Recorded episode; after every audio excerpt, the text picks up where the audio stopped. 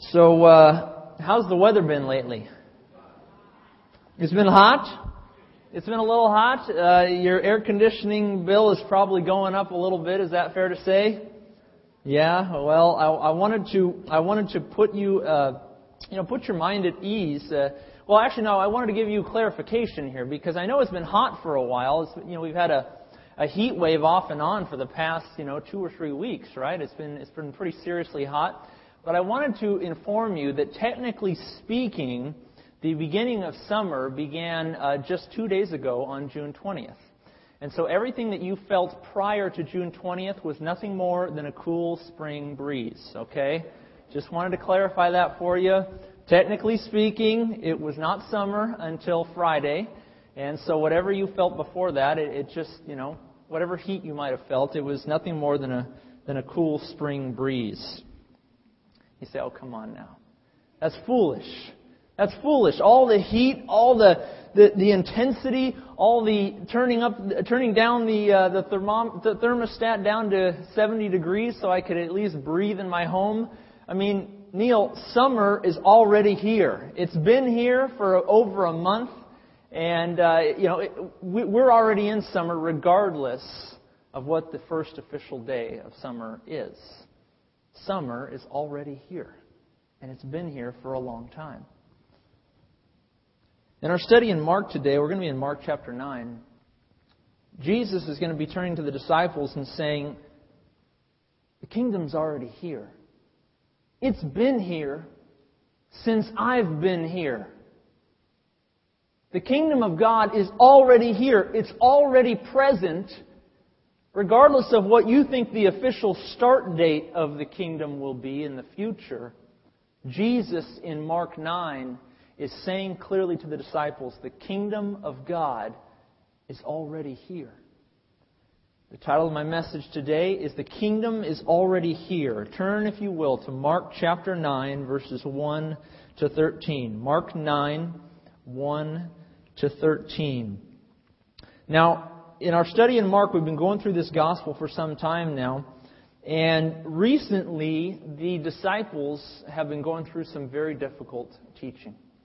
They've been hearing some very difficult teaching from the Lord Jesus Christ.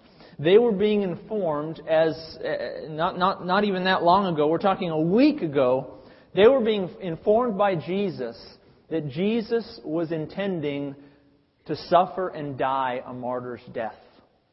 And not only were they being, informed that their master was intending to go to the cross and die, but they were being told that they too were being called, were expected to go the way of the cross, just like Jesus.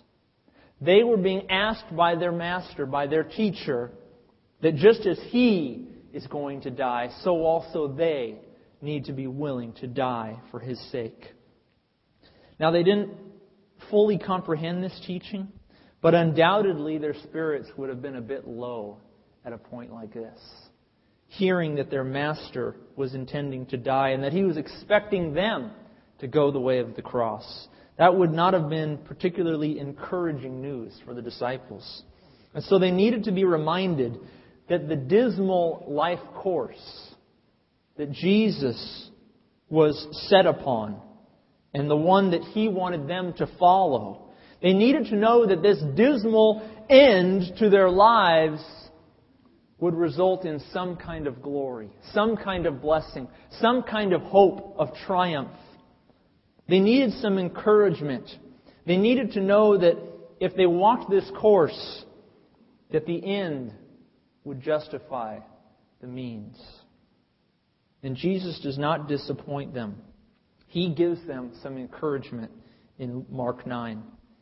In Mark 9, we see Jesus reminding the disciples that the matchless power of the kingdom of God is worth everything. Jesus, in Mark 9, is going to give us a glimpse of that matchless power of the kingdom of God. He's going to give a glimpse of it to three of the disciples, and in so doing, he's going to use this glimpse into the glory of the kingdom, to motivate them, to inspire them to go the way of the cross. Turn to Mark 9. Let's read it together, verses 1 to 13. Mark 9, 1 to 13 says this. And Jesus said to them, the disciples, Assuredly I say to you that there are some standing here who will not taste death till they see the kingdom of God present with power. Now, after six days, Jesus took Peter, James, and John and led them up on a high mountain, apart by themselves. And he was transfigured before them. And his clothes became shining exceedingly white, like snow, such as no launderer on earth can whiten them. And Elijah appeared to them with Moses, and they were talking with Jesus. Then Peter answered and said to Jesus, Rabbi, it is good for us to be here. Let us make three tabernacles one for you, one for Moses, and one for Elijah. Because he did not know what to say, for they were greatly afraid. And a cloud came and overshadowed them. And a voice came out of the cloud saying, This is my beloved Son. Hear him. Suddenly, when they had looked around, they saw no one anymore, but only Jesus with themselves. Now, as they came down from the mountain, Jesus commanded them that they should tell no one the things they had seen till the Son of Man had risen from the dead. So they kept this word to themselves, questioning what the rising from the dead meant. And they asked him, saying, Why did the scribes say Elijah must come first? And then he answered and told them, Indeed, Elijah is coming first and restores all things. And how is it written concerning the Son of Man that he must suffer many things and be treated with contempt? But I say to you that Elijah has also come, and they did to him whatever they wished, as it is written. You pray with me.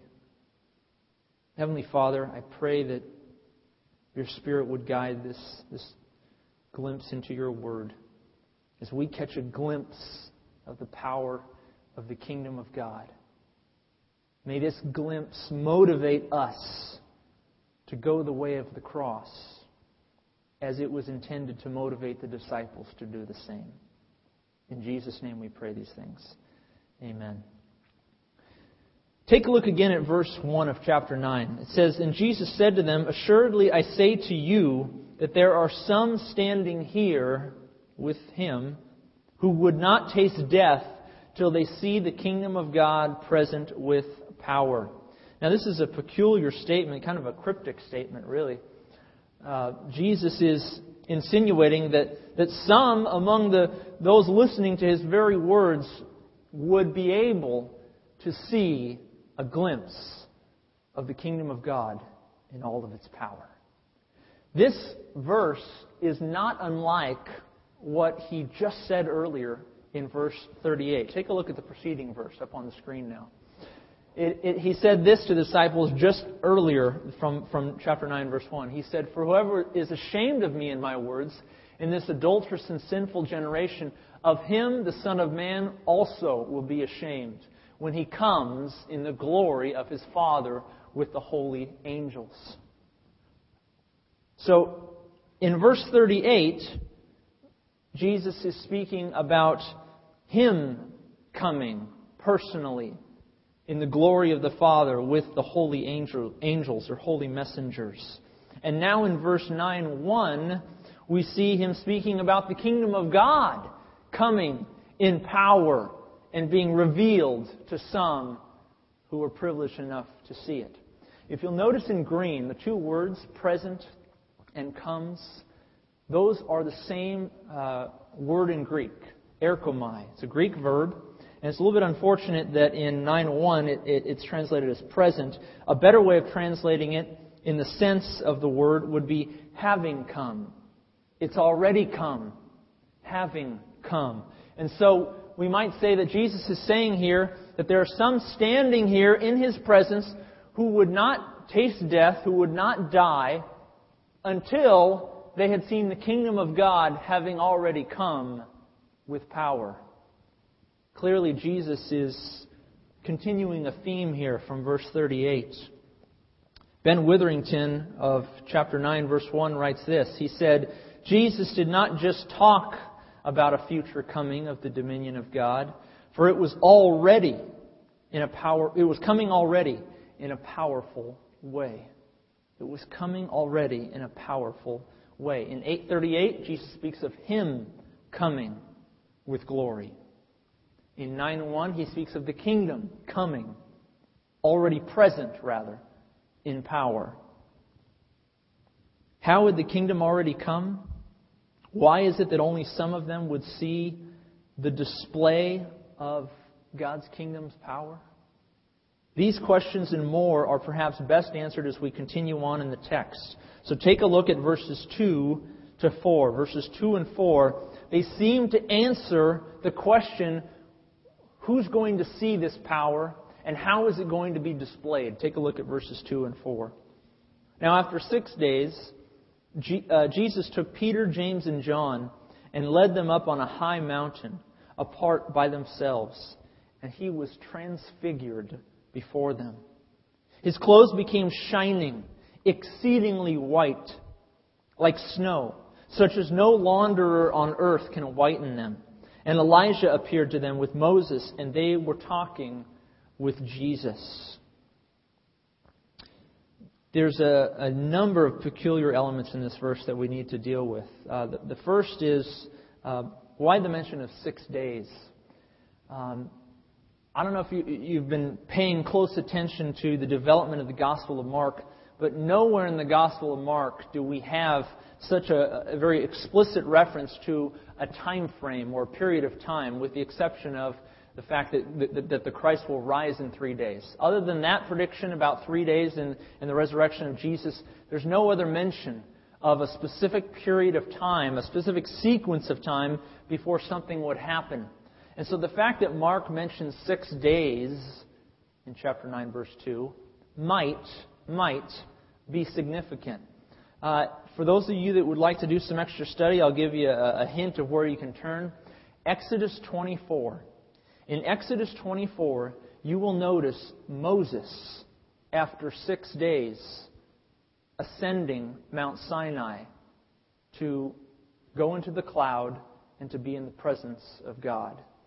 Um, there are some parallels in Exodus 24 and Mark chapter 9, verses 1 to 13, that are uncanny. Uh, and I encourage you to go back on your own and study those parallels. Take note of the fact that this may be paralleling a story from Exodus 24, a story about Moses, and is it not coincidence that one of those standing with Jesus in Mark 9 is Moses? Um, possibilities, okay? These are not foolproof parallels, but these are very possible parallels. So that's possibly the mention of six days there. But what about another question? What, what's the significance of Elijah and uh, Elijah and Moses being a part of uh, this this company, this this this group, if you will? Um, Elijah and Moses were, with the exception of maybe Abraham and David, were two of the greatest patriarchs in all of Israel. Elijah and Moses, along with Abraham and David, would have been the, the big four, if you will, in terms of Israel's perception of who were their great patriarchs, their great models. Moses, representative of the Old Testament law, the lawgiver, the one who had given Israel the law, having heard it directly from the voice of God. Elijah, the great prophet of Israel, the one who, when Israel turned aside and began to leave its golden age and turn to sin and idol worship, Elijah was the prophet that stood up to King Ahab and all of Israel and said, It's time to repent and turn to God. With, Eli- with the coming of Elijah came the coming of the greatest prophet in all of Israel. And so these two men representing the law and the prophets, patriarchs of Israel, it was as if God was confirming to Peter, James, and John that this Jesus, their teacher, their master, was precisely the one they thought him to be. He was the Messiah. He was the Son of God. He had the confirmation of the presence of Elijah and Moses with him. And of course, the Lord speaking, God the Father speaking from the clouds in just a few moments. This was a moment of great confirmatory value in which God, in effect, was telling the disciples, pay attention to whom you're listening to. Now, another reason why Elijah might have been present is that if you recall in Mark, uh, what, did the, what did some of the Jews, who did some of the Jews think Jesus was? Elijah. Many of the Jews, as they began to survey Jesus' ministry, to watch his miracles, to listen to his teaching, many of them said, This is the second coming of Elijah. And they based this off of a, of a passage in Malachi chapter 4, verses 5 and 6, which the last two verses of the Old Testament, in which God through Malachi declares that Elijah is coming back. And with his coming comes the final day of the Lord, comes the eschatological final kingdom of God. And so when Jesus arrived on scene, many of the Jews thought this is the second coming of Elijah. And even some of the disciples were wondering if that was the case. And so now, in this story, with Jesus speaking with Elijah and with Moses, it, is, it becomes very clear in the disciples' minds that Jesus is not, in fact, Elijah, nor is he Moses, nor is he any other of the Old Testament prophets having come back from, from the dead or come from heaven. Instead, Jesus is unique and distinct from them. He holds a greater place among them. And so th- this might be another reason why we see Elijah speaking with Jesus. Now, now last question. What, what happened to Jesus here? It says he was transfigured. What does this mean? You know, this, this is a word that I think um, uh, we, we see in our Bibles and we're kind of like, okay, what, you know, what does that mean? I don't, I don't understand what that word means. The word transfigured in Greek is metamorphothe, okay? Metamorphothe. And it basically, we get our English word metamorphosis, metamorphosis, of course, from it. And it basically means that Jesus underwent a temporary change. That he underwent a temporary change. Now, Mark seems to indicate that, that Jesus' clothes uh, became exceedingly white, brilliant white, the, the, the lightest white you could possibly imagine. But Matthew and Luke also indicate that Jesus' face, his very person, not just his garments. And I wore my white suit today, just so you guys could get a glimpse, you know. Does it radiate? No? Okay. I just realized I was wearing my my Benny. Uh, never mind. Um,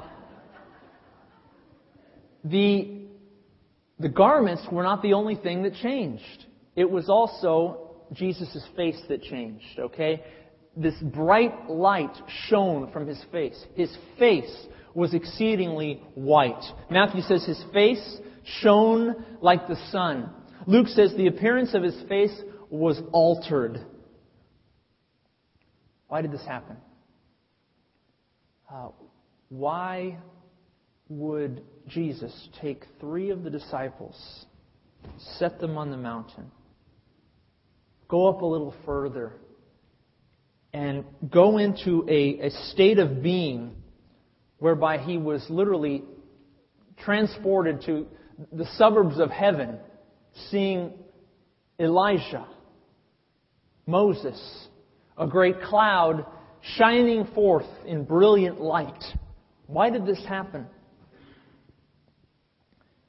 Folks, if we were to read through verses 1 to 13 in its entirety, which, which we've done, but if we were to pay close attention to the way in which it's written, you will notice very carefully, as you will see in Matthew and Luke's account of this same story, that this transfiguration, the story of the transfiguration, was entirely directed at the disciples. You'll often see in the text that it was directed to them. He led them up. They saw this. God said this to them. The entire uh, the entire story is directed, is given to, and is directed for the disciples' benefit. Now, undoubtedly, Jesus, in discussing with Elijah and Moses uh, what he did and, and having that communion with God and with Elijah and Moses on the mountain, undoubtedly, Jesus Christ benefited from this experience. He was probably extremely refreshed from this experience, and he came down with a renewed sense of vigor and passion of clarity of mission. However, this story, make no mistake about it, was this, this sequence of events was accomplished for the disciples' benefit. It was written to them, it was written for them. And it was an awesome experience. It was unrivaled by any earthly experience. When they saw this experience, they saw something filled with light, with beauty, with power. The disciples caught a glimpse, friends, of the kingdom of God in all of its glory. They caught a glimpse of it. And as they caught a glimpse of it, it was Jesus' hope that this glimpse of the glory of the kingdom of God would motivate them, would inspire them, would urge them, would beckon them to do whatever it takes to enter into and to inherit that glory. The Transfiguration story, I would argue, above all else, was a motivational tool, a symbol, one that gave Peter, James, and John a taste of the glory of God that they would share with Jesus in the coming kingdom. Now, perhaps not surprisingly, uh, the disciples don't entirely grasp the significance of the symbolic nature of this event. They don't entirely recognize that it's being done to spur them on to go the way of the cross. Jesus intended for it to be a taste of, of glory to come, but, but Peter, when he saw this event, he thought in his mind, I never want this to end. I don't want this experience to stop. I want it to be continuous. I want it to continue indefinitely. And so we see Peter blurting out in verse 5 the following words, verses 5 and 6. Peter says, Then Peter answered and said to Jesus, Rabbi, it is good for us to be here. And let us make three tabernacles, one for you, one for Moses, and one for Elijah because he did not know what, he, what to say, for they were greatly afraid. Peter did not want this experience to end. And so he makes uh, the recommendation to Jesus in the midst of this experience. He calls out to his, his Lord, his, his master. He calls him rabbi, which is unique, a very human term for teacher it, it, it, a little bit confusing why he would use that term in an experience such as that. So such such glory taking place around him. And yet he uses a very human term for Jesus, rabbi, and he says, I don't want this experience to end. Let me build the three of you tents. Let me build you three shelters. There's three of us, Peter, James, John. We're very capable men. We're tent makers uh, we can build three shelters for you to take cover in so that this experience can continue on. You say, where does he, what, what is he thinking? Where does he get this idea? You know, we, we, we can't know for sure why Peter would have made this kind of a statement, um, but there is heavy, heavy suspicion among uh, biblical scholars that the reason Peter is making this statement is because he wants to initiate the final Feast of Tabernacles. Uh, on the screen behind me, you'll notice two verses uh, one from Leviticus 23 and another from Zechariah 14, verses 16 to 19. And in these two texts, in the in Leviticus text, you'll notice the, the initiation of the Feast of Tabernacles. Uh, it was a feast, a week long feast, that was meant to remember the time in Israel when they lived in tabernacles, lived in tents, lived in temporary shelters made with twigs during the wilderness wandering after leaving Egypt. This week long feast, if you read about it in, in Leviticus 23, it, will, it, it was meant to look back at that Exodus event, to look back at the leaving from Egypt and, to, and going out into the wilderness and having to live in tents to survive, to have shelter. In Zechariah 14, we see very clearly that this same feast is a feast that will be celebrated in the kingdom of God. If you read the latter part of Zechariah 14, you'll notice very clearly that this feast is going to be celebrated again in the kingdom of God, and any nation that doesn't celebrate this feast will receive no rain on their crops during the millennial kingdom reign. So, it is common knowledge in Israel that the Feast of Tabernacles is to celebrate their deliverance from Egypt. And it is also common knowledge in Israel and among Peter's mind that the, the, the, Feast of Tabernacles, when it was celebrated, it would commemorate also the final day of the Lord, the beginning of the kingdom of God, the beginning of a new era in which they would literally live in tents for that week as a reminder of what God had done in Egypt. Peter, very possibly, is saying, Let me make three tabernacles for you. Let me build you three shelters so that we can begin to celebrate once again the final feast of tabernacles, so that we can begin the final kingdom of God right here, right now, in this light and glory and magnificent place.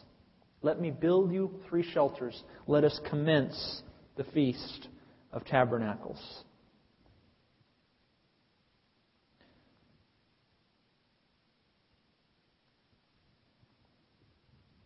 But in Peter's mind, uh, as he would be constructing these shelters, he would be looking forward to a, a conception of the kingdom of God that Jesus did not share.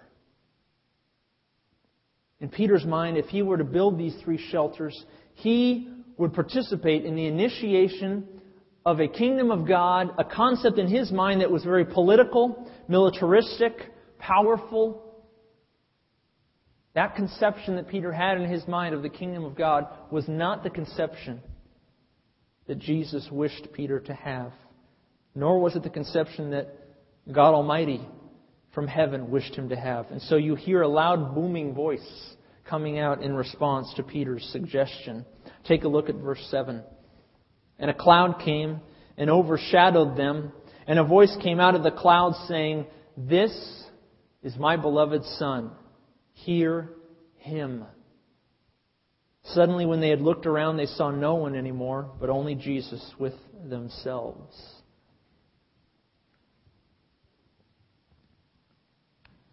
God the Father speaks from the clouds upon hearing Peter's suggestion. And he says, Peter, I want you to listen to my son. I want you to listen to my son. It's very reminiscent of what Moses said when he spoke about Jesus, the coming of Jesus in Deuteronomy 18, verse, verse 15. He said, The Lord your God will raise up for you a prophet like me, Moses said, from your midst, from your brethren. Him you shall hear.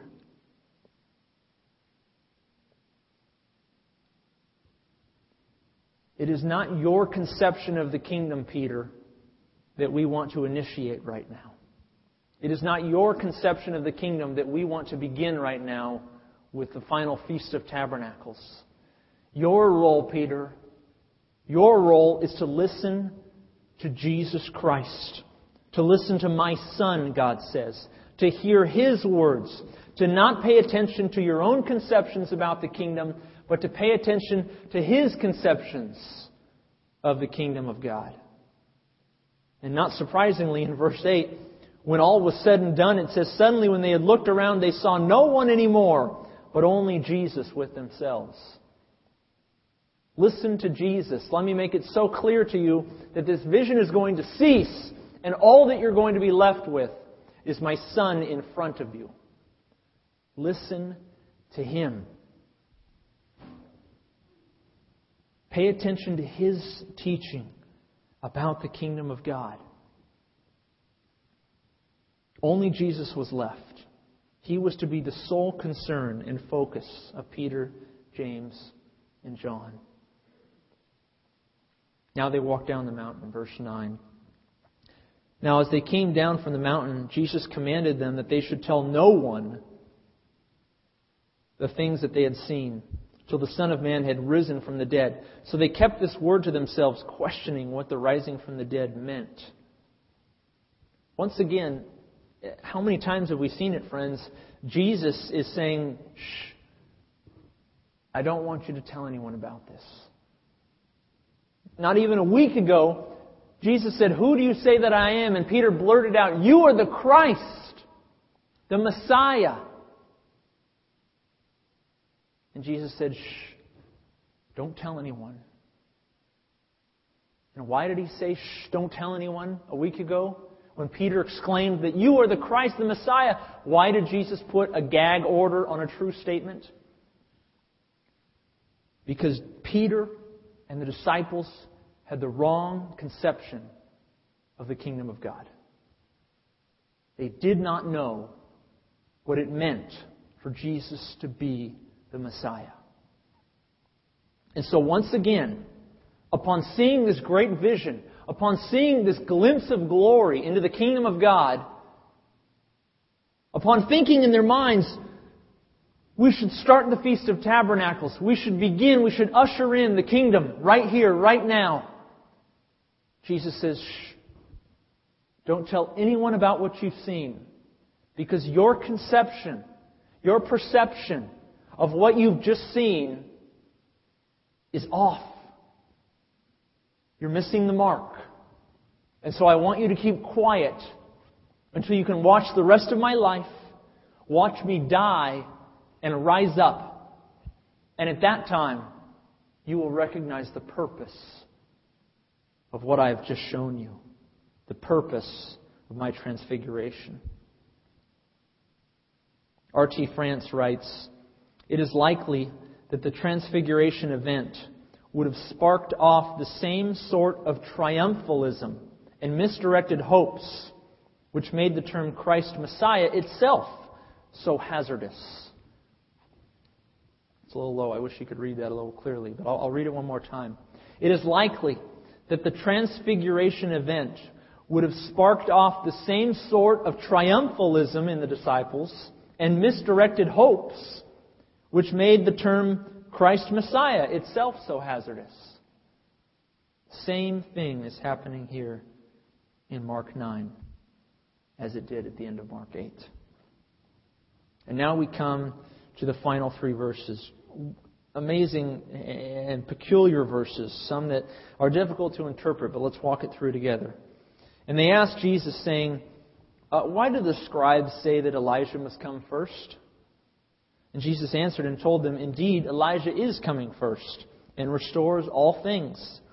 And how is it written concerning the Son of Man that he must suffer many things and be treated with contempt? But I say to you that Elijah has also come, and they did to him whatever they wished, as it was written of him.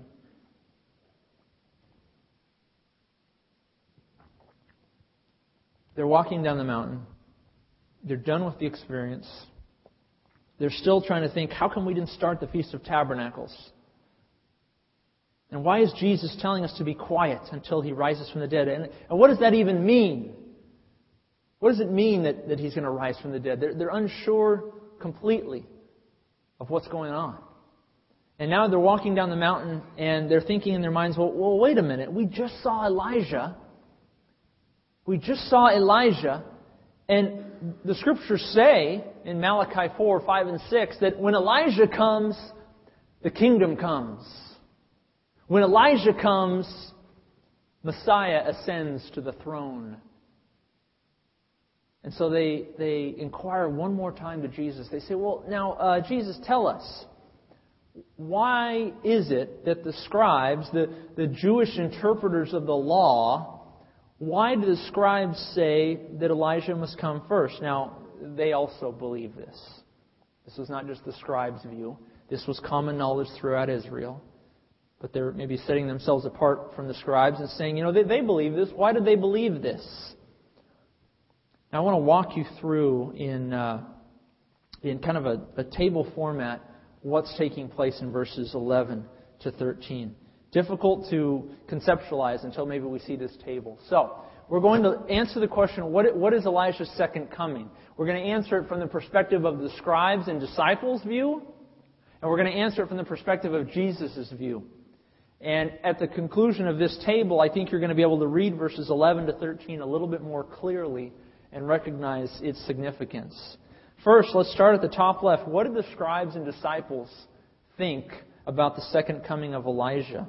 They thought this that Elijah is coming again for divine justice, seeking to judge and condemn God's enemies. Elijah's coming again, but he's coming for divine justice, seeking to judge and condemn God's enemies. Secondly, Elijah's coming will soon prompt militaristic campaigns against God's enemies and the establishment of the powerful, powerful messianic kingdom. They, they, they, they, they read Malachi 4 and 5, and it spoke about the dreadful day of the Lord. And so they thought in their minds, this must be a, this must be a powerful militaristic campaign in which God's enemies are shattered and Messiah ascends to the political throne. Thirdly, they thought that as Elijah will come in power, so also the Messiah will come in power. They thought in terms of power, folks. Fourthly, they said Elijah has not yet come again. All of this has not yet happened in their view. Elijah has not yet come again, and therefore, lastly, the kingdom has not begun. The kingdom has not begun. Now, of course, the disciples just saw Elijah. And so they were wondering well, does this mean he has come? Does this mean the kingdom is beginning? Does this mean military campaigns and political maneuvers are now going to commence? Thus, their question why did the scribes say that Elijah must come first? But let's now look at Jesus' view. I'm going to go a little bit out of order here. Jesus considered it this way, starting from toward the bottom there.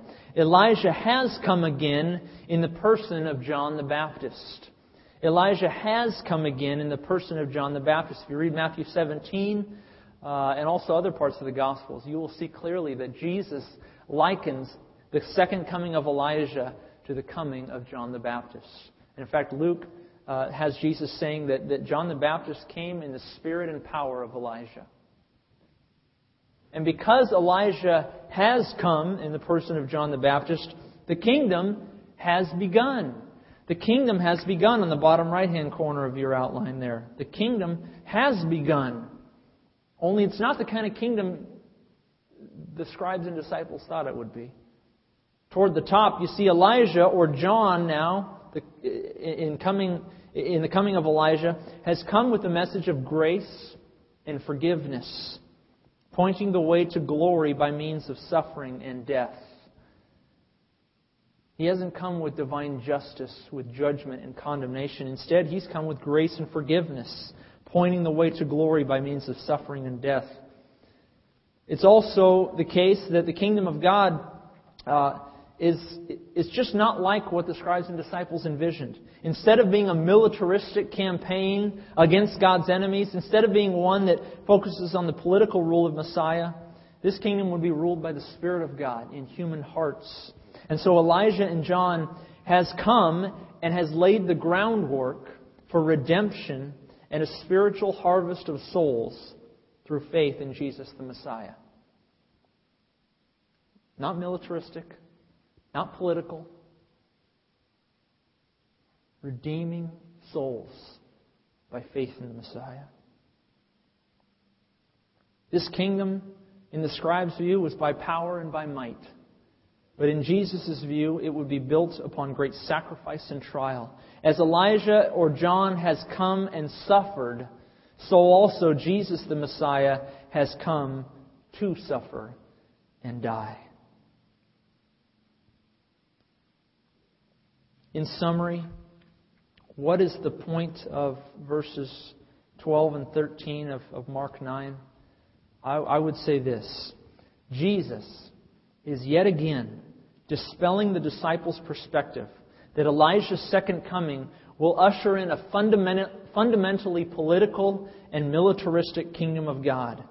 Instead, Jesus suggests that Elijah's second coming will not be unlike his first, one filled with pain and even death threats, which Elijah experienced.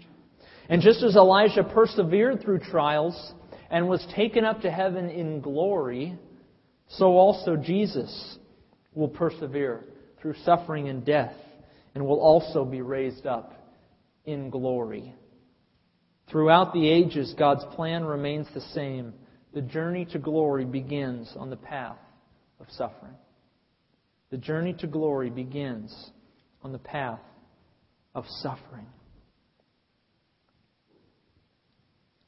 The disciples were looking for the second coming of Elijah, thinking that it would usher in this political and militaristic kingdom. And Jesus was saying, He's already come